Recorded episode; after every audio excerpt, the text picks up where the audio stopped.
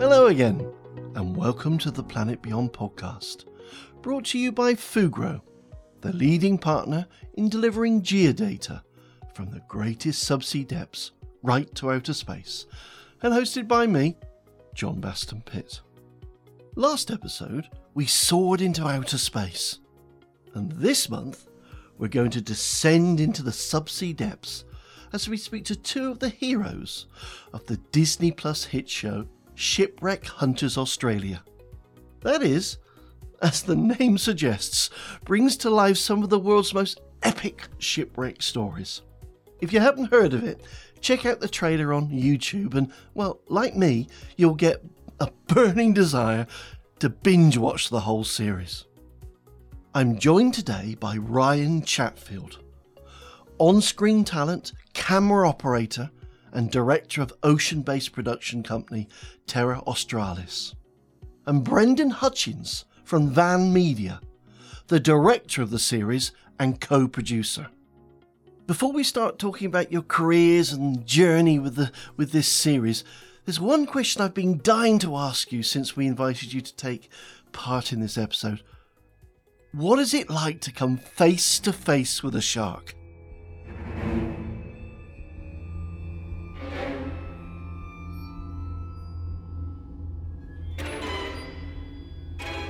Well, there's nothing can really prepare you to come face to face with a shark, and it always depends on, you know, what that scenario is like. Is it a friendly or is it an aggressive interaction? But it lets you know that you're alive. That's for sure. Anytime that you're in the water, with sharks. Uh, it's it gets a heart pumping, but it's also one of those amazing, unique experiences that you could never ever forget. It must be very different each time too. Are all sharks alike? Oh, absolutely. You know, the ones with the big sharp teeth are the ones that are, um, so you've got to avoid those big carnivorous fish, but not, not always in that sense. Sometimes there are, you know, there's a lot of beauty underwater from the macro to the, to the massive. So uh, you're just every time you, you leave the surface, you you never know what you're going to get, and that's what's exciting about diving is that is that unknown. What what's going to come up to you, and and what are you going to see? So we treat all the animals that we dive with with the utmost respect, and we're you know when we dive with sharks, it's always a uh, a calculated risk, and we've learnt how to read their their behaviour. You know, it's um that they change when they're very you know they're placid and they're not in hunting mode. The way that their body positioning is, and the, and the the way that they swim and the way that they turn is is is different. So you need to learn that behaviour. And uh, yeah, if if it looks like it's going to get um, uncomfortable, we just get out of the water. You've enjoyed some unique experiences then. How did you get into the life of diving? Did, did you grow up with salt water in your veins?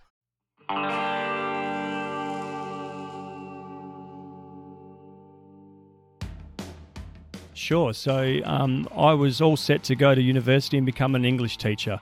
And thankfully, my cousin who owned a dive shop said to me, How would you like to come and wash wetsuits for your summer break? And I thought that was the greatest idea ever. So um, there's a little island off the coast of Perth in Western Australia called Rottnest Island, and I made my way over there.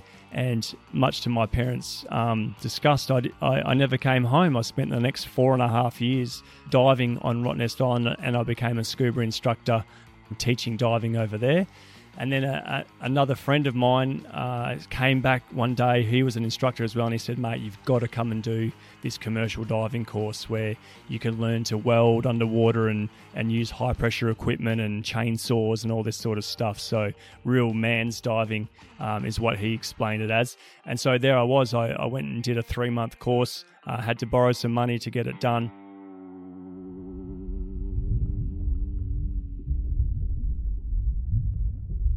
and then uh, the rest was history. I, I, went into the commercial diving scene, and in that realm, you have to kind of do your apprenticeship like everyone else does. And I did four years of onshore diving in some of the most horrendous diving you could ever think of, like in, in lakes and, and ponds and down down wells where it's zero visibility, and you're more likely to bump into a shopping trolley than you are, you know, any sort of marine life. So you you really learn to cut your teeth in zero visibility in mud and sludge. But once you've done that time, then you get the opportunity to dive offshore. off the rigs in the oil and gas uh, industry here in WA, and it's some of the best diving in the world. Um, crystal clear, deep water with just massive amounts of marine animals that congregate around these oil and gas platforms. It doesn't sound like the sort of location a tourist might go for a diving holiday, though. No, it's not. It's not um, overly attractive and or glamorous at all. But what you learn to do when you dive in really challenging conditions is your skill set uh, accelerates really quickly because you're doing everything by feel, and it becomes a very tangible job. So you're doing some really hard diving, building your skills, but also encountering a rich underwater environment. Now, some people might think the area around a rig is going to be like a, an industrial site on land, a, a desolate waste. But it's not like that at all, is it?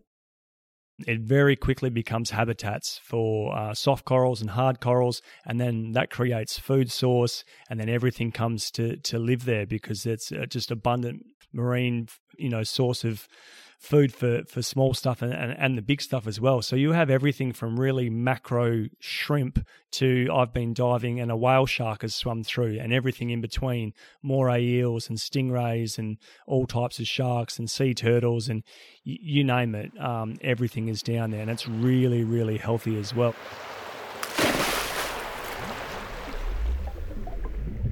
When you're diving on any site, you're, you're using the buddy system to stay safe to make sure you've always got someone watching your back. And the concept of mateship is, is often seen as a core to Australian national identity. Now, these long diving contracts must build a particular sort of mateship in those oil and gas days, you spend a lot of time together with with the guys that you work with, four weeks on and four weeks off, and I made some really solid friendships there. And you sort of gravitate towards the people that you know, as you do, that you have those shared interests with there was a couple of guys in my dive team that loved filmmaking and loved photography as much as I did, and we sort of gravitated together. And then when we would come home on our four week swing off, we'd go diving again. Uh, but this time we'd be instead of using high pressure blasters underwater, we'd be using um, cameras and and making you know diving diving videos or spearfishing videos or just basically capturing the underwater environment because that's what we love to do. And luckily, fortunately, one of the guys was sort of lucky enough to be a part of a team that found an undiscovered shipwreck, and they used to use it as a fishing spot. And he got curious and tied his underwater camera to a rope, threw it over the side, and then when they brought it up at the look and looked at the vision, it absolutely blew them away. He'd, he'd managed to drift over a, a huge mast of a, of a shipwreck from over 100 years ago that had never been discovered. And so that was the linchpin for us to, to move into documentary filmmaking. We knew we had something really cool there uh, and we wanted to tell the story of that shipwreck. So that's where it, it all kind of kicked off. So, how did you pull this incredible team together? Yeah, so we we met Brendan years earlier on, on a on a documentary, a short documentary that we did for Discovery Channel for Shark Week, and we were teamed up uh, as he was our director, and we were we were the talent by another production company. It was sort of two two teams colliding, and we just hit it off. Um, we spent best part of two weeks on a boat uh, in a really remote um, sort of island atoll off the coast of WA, and just just just like we'd been best friends forever, you know, just really similar interests, really similar passions and goals, and just wanted to make something really cool. You do projects like this, they are they take everything. You know, you, you you're with each other for you know, we've been working on this Disney project for between when I first came on board and started working on it with the guys to when it was released is three years. It's a three year span. And you're out on these incredible missions, these expeditions to remote places, you become very, very close. Once you got the core of your team together and this really cool idea for a show, was it easy to get a TV network on board? Well, it's all about timing, isn't it, with these things? it's sort of um, the right place, right time, right idea. As Ryan said, we, we had worked on this incredible um, short doco years ago, and then we'd been working up this shipwreck idea. they had this particular wreck that they wanted to make a documentary about. So initially, it was just going to be a one off, maybe one hour documentary. I actually shopped it around a little bit and we discovered that people really were gravitating towards the team. These um, four or five friends that were doing this incredible stuff. So it was more about them than the shipwrecks themselves that they were interested in. So, how did you move this idea from a documentary to a series? we realized very quickly that there was more interest in a series. I, I, took it away to a documentary conference and I came back with about five different international distributors that wanted to do something. We had great support from ScreenWest, which is the um, the screen agency in Western Australia, and um, they gave us some development money, and we brought on um, an executive producer, very well known, the former head of the Australian Broadcasting Corporation's factual department he started shopping around. We're talking to Channel 9, we're talking to, you know, trying to get into Netflix's ear and so on and so on. And um, Disney has never commissioned anything in Australia before this point. He just, he knew someone that worked at Disney and he said, I'll just, how about I have a coffee and we'll put this in front of him? We've got a really good project. And, and lo and behold, he says, well, look, Disney's thinking about moving into commissioning and this is just the right project. So it then moved very quickly. Um, it got in, in front of the people that needed to see it at Disney. And um, within literally a couple of months, we were talking about contracting. And you had a great team at the heart of the show. A lot of people, when they watch the series, they think that we must have um, done a whole casting process to put together this incredibly unique team. We've got um, a really salty kind of piratey captain covered in tattoos who's obsessed with shipwrecks, a master mariner. We've got Noosh, who's just the most incredible underwater photographer, brilliant in the water. Ryan, Johnny, and Andre, who are all mates that uh, were commercial divers and incredible filmmakers who've all got this passion. So that they already existed. So you don't have to go through that process of casting for this idea that you might have yeah, Johnny, Andre, and I were offshore commercial divers. Nush is Andre's partner, but she was her she was in her own right uh, underwater cinematographer and filmmaker and photographer. And Captain Ash is just a salty sea captain that's been driving fishing boats and tugboats and you know anything he can um, pretty much for his whole life. And we met him down the wharf one day where he was swearing and carrying on, banging stuff on a boat. And, you know, he said, What are you guys doing? And, and we, and we jumped on his boat and we started chatting to him and told him of all these big ideas. And, uh, we, but we didn't have a boat. He goes, Well, I've got a bloody boat. You can use my boat. And, uh, and sure enough, that's where it all started.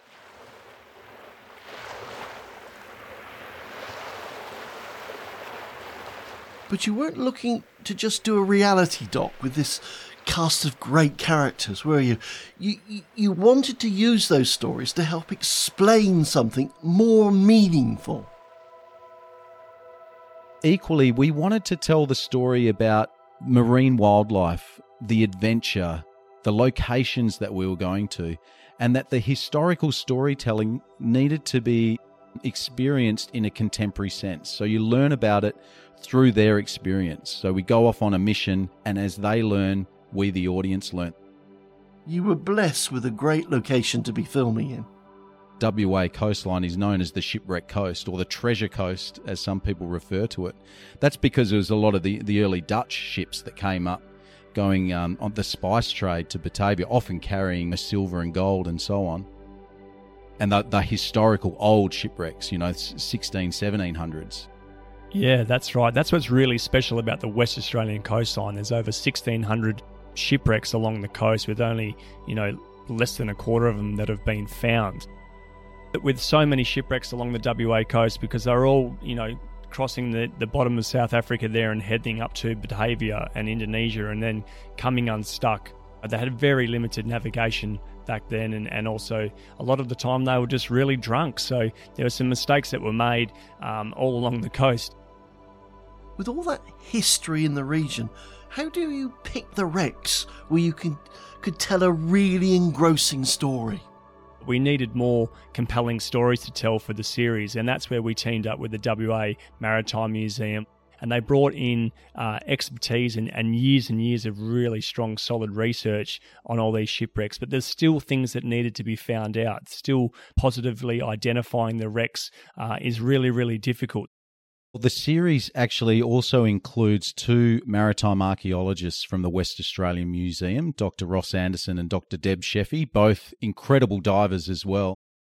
And they really brought that archaeology and history uh, knowledge to the series as well and helped us to identify the real missions around what's missing in these stories.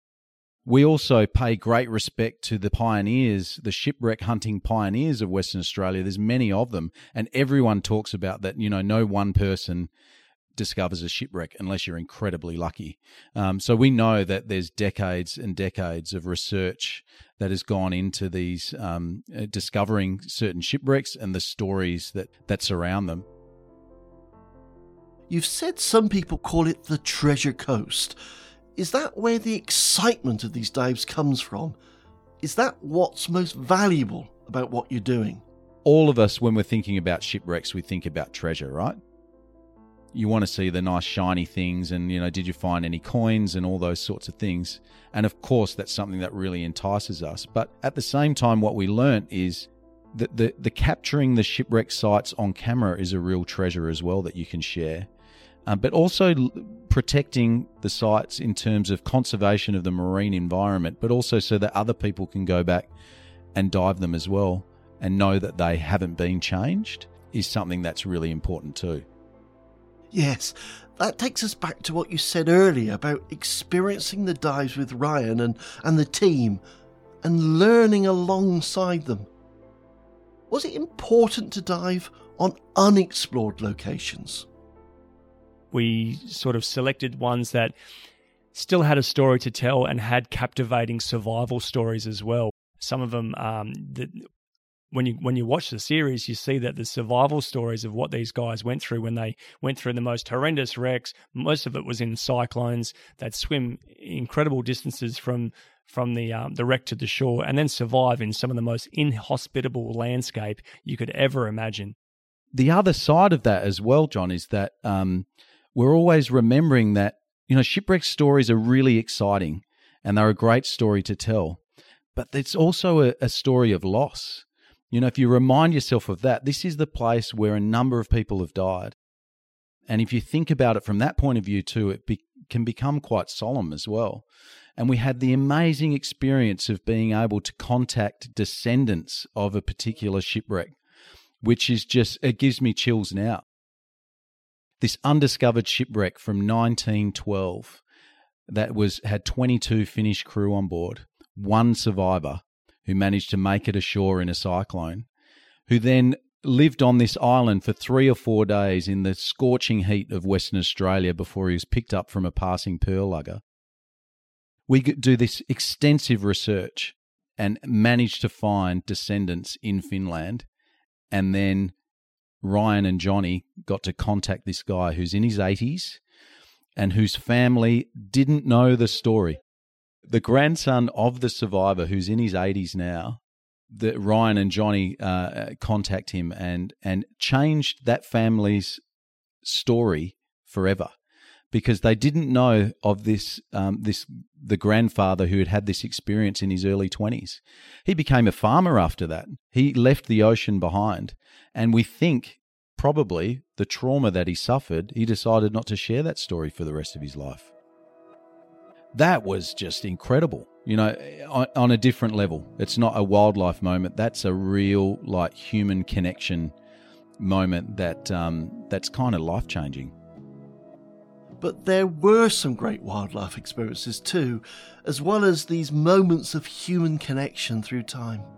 I'm guessing you can't script those interactions.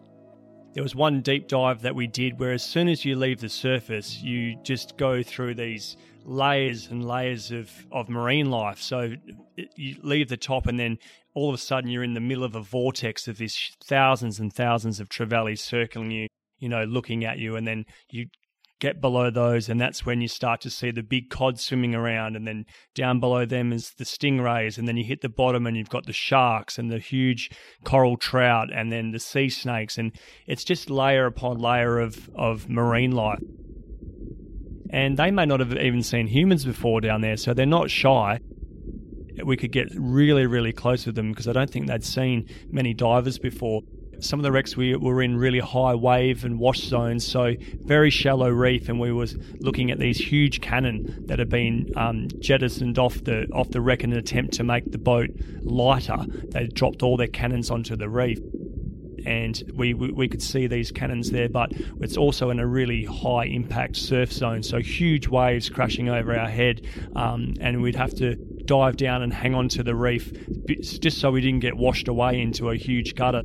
So, you know, that's just so exciting. It's some of the hardest diving and swimming that you could do, but also one of the best days I've ever had just getting smashed by these huge waves in crystal clear water, but, you know, surrounded by cannon hundreds of years old um, was just incredible in our scenario, when you're an underwater filmmaker, you really have to be in the water to get those shots. When you look for something, it's very hard to to, to find it. But when you spend spend the time in the water floating around, it, it seems like that sort of stuff comes to you. And we had a day where we were just just floating around. It was deep water, and and then we were filming a few little things, a crab and a sea snake, and nothing really that that exciting and then t- uh, two dolphins um, came in, and we were all sort of woohooing through our snorkel, and we started swimming with these dolphins. And then as we were, you know, filming these two dolphins, this the rest of the pod, uh, another 10 or 15 strong, sort of swam over our shoulder and down into the shot and into the frame that we were holding with these other two. And two became 15. And we just spent the time, the next half an hour, swimming alongside this amazing pod of dolphins. And they interacted with us and they played with us and they were fully conscious of. Of, of, of who we were and what we were doing in a sense and, and they were purposely interacting and playing. Oh, that must have been a once in a lifetime moment, one you won't forget easily. So, you're on the boat with these guys, Brendan, helping them tell the story. Do you find yourself getting caught up in the excitement? Oh, absolutely. Like all the time, actually. In fact, I have to be careful because I've got to make sure that I stay quiet as well. So it's, you know, Ryan might surface and say, You won't believe what just happened. These dolphins swam over the top of us. And, and I'm just trying to, I want, I want to cheer with him as well, but I've got to stay quiet so we can capture it all on camera. I'm in all sorts of positions when I'm on the boat because obviously I've got to hide as much as I can. So there's some great behind the scenes photos of me, you know, lying on my back in amongst everyone else's feet uh, you know, with with a little monitor that I'm looking at. Um, that's you know a feed from the camera, um, and calling out to our director of photography, you know, what shot to go to next, or hang on, Ryan, don't just jump in yet. We need to reposition the camera to to um, to see you enter the water or whatever. So it must take a lot of specialist equipment to do that, to get underwater and capture the divers' experiences on camera. Yeah, so we, we use a, you know, a lot of kit and we do use rebreathers on the series as well. Uh, it just gives you extended bottom time. So any any any deep diving over 18 plus meters, obviously you're you're at the uh, the mercy of of dive tables and your time is limited on the bottom to prevent sort of any sort of injury, decompression, illness, stuff like that we had a lot of other tech. We used ROVs, we used drones, we used uh, a thousand dollar underwater camera setup that shoots the highest of quality.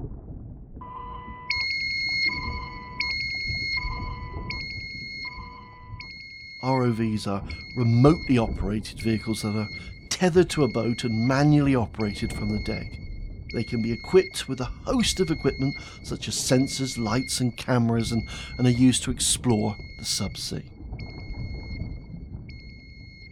We have to implement using the ROV sometimes because you can only dive a couple of times or twice during the day at those depths, but there's still so much to explore. Um, so we use the ROVs to to do a lot of the legwork for us, and that allowed us to be more efficient and precise in our search areas when we did go back uh, scuba diving. And it's also really quite um, interesting for the viewers as well. A lot of people love the technical side of it. So you know, underwater magnetometers uh, multi beam surveys, those sort of things, really just through this really technical arsenal at everything that we could um, to try and get the best result. The other thing to remember also is that there's the the production crew as well. So we've got myself and a, a camera operator and a sound operator that's constantly following these guys around. And if we're out racing towards, you know, big oceans towards a, a dive site, um, we're filming all along the way, and some things can happen in that as well in terms of your camera gear. Oh, any stories to share? There's this one story where we were out at um, the Montebello Islands and um, on our fast boat, uh, and uh, our camera operator's up the front filming the um, Captain Ash as he's driving the boat, and then just out of nowhere we hit a bigger wave, and you know you have that sort of it's almost like you're an astronaut. You sort of have that moment where you're almost levitating, and everyone's holding onto a seat, but um, obviously our camera operator is not holding on to anything. And I saw him for a moment kind of just hang in the air like a pancake. And of course, he's got to come down and bang, he just hits the ground. And thankfully, he was okay. There are always risks at sea, though, aren't there? You mentioned decompression tables, Ryan. A lot of our listeners won't know why you need these. What risks are you facing down there?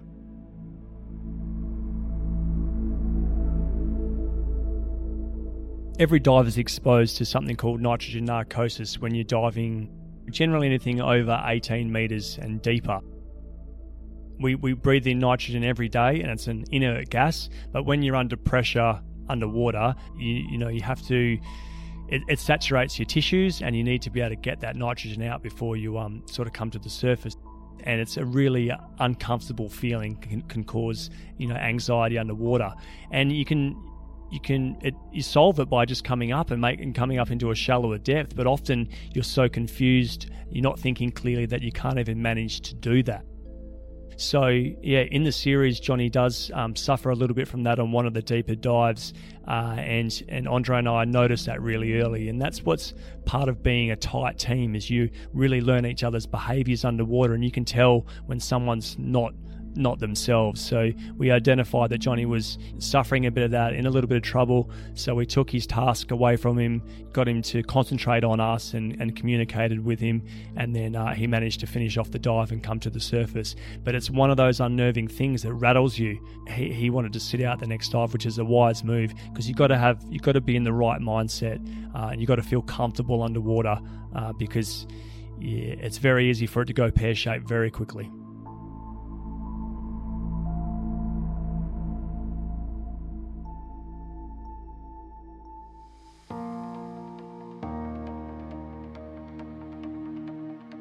Facing some real risks on these expeditions.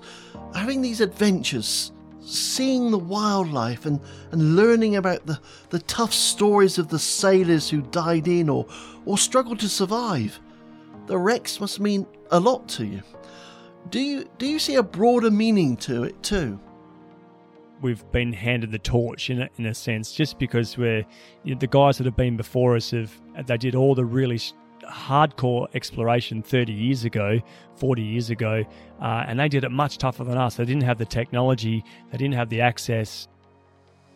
They, they did really, really tough work, but we're very respectful to them. And like Brendan said, it takes a lot of people putting in a lot of effort over a long period of time to, to tell these stories and to piece it all together. So we just feel very privileged to be a part of that of that process, and hopefully we can in, inspire the younger generation to to see that maritime archaeology is really cool, and you can go on some incredible adventures we have thankfully got the blessings of all those all those pioneers. They've we've included a lot of them as much as we can, um, and and receive feedback. And we're always very conscious of, uh, you know, consulting them when we could and, and asking their advice and and being respectful to the work that they've done.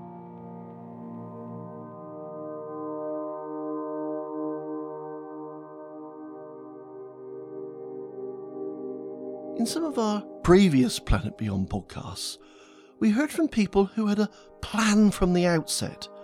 I like to say a crystal clear vision. For me, Ryan and Brendan and their equally remarkable colleagues shared a story that's brought us to a point today where exciting, inspiring discoveries are possible. But as with many of us, it wasn't what they necessarily envisaged from the outset of their careers. Of course, those moments of discovery and excitement don't come from nowhere. Instead, we can make space for success through the journey by building supportive and trusting relationships with our colleagues, preparing for tomorrow by taking calculated risks, getting wet opening ourselves up to the unexpected, and continuously doing what's right with a dogged determination to deliver our best. Following a compass, orientated around some basic values, well, we've just heard, can take us to places of our dreams. As the saying goes, if you like what you hear, tell your friends. You can find us on all podcast apps under Planet Beyond. And don't forget to follow us and leave your comments. We'd love to hear your feedback. For the latest news and updates, follow Fugro's social media channel. Until next time, be safe, be remarkable, be the difference.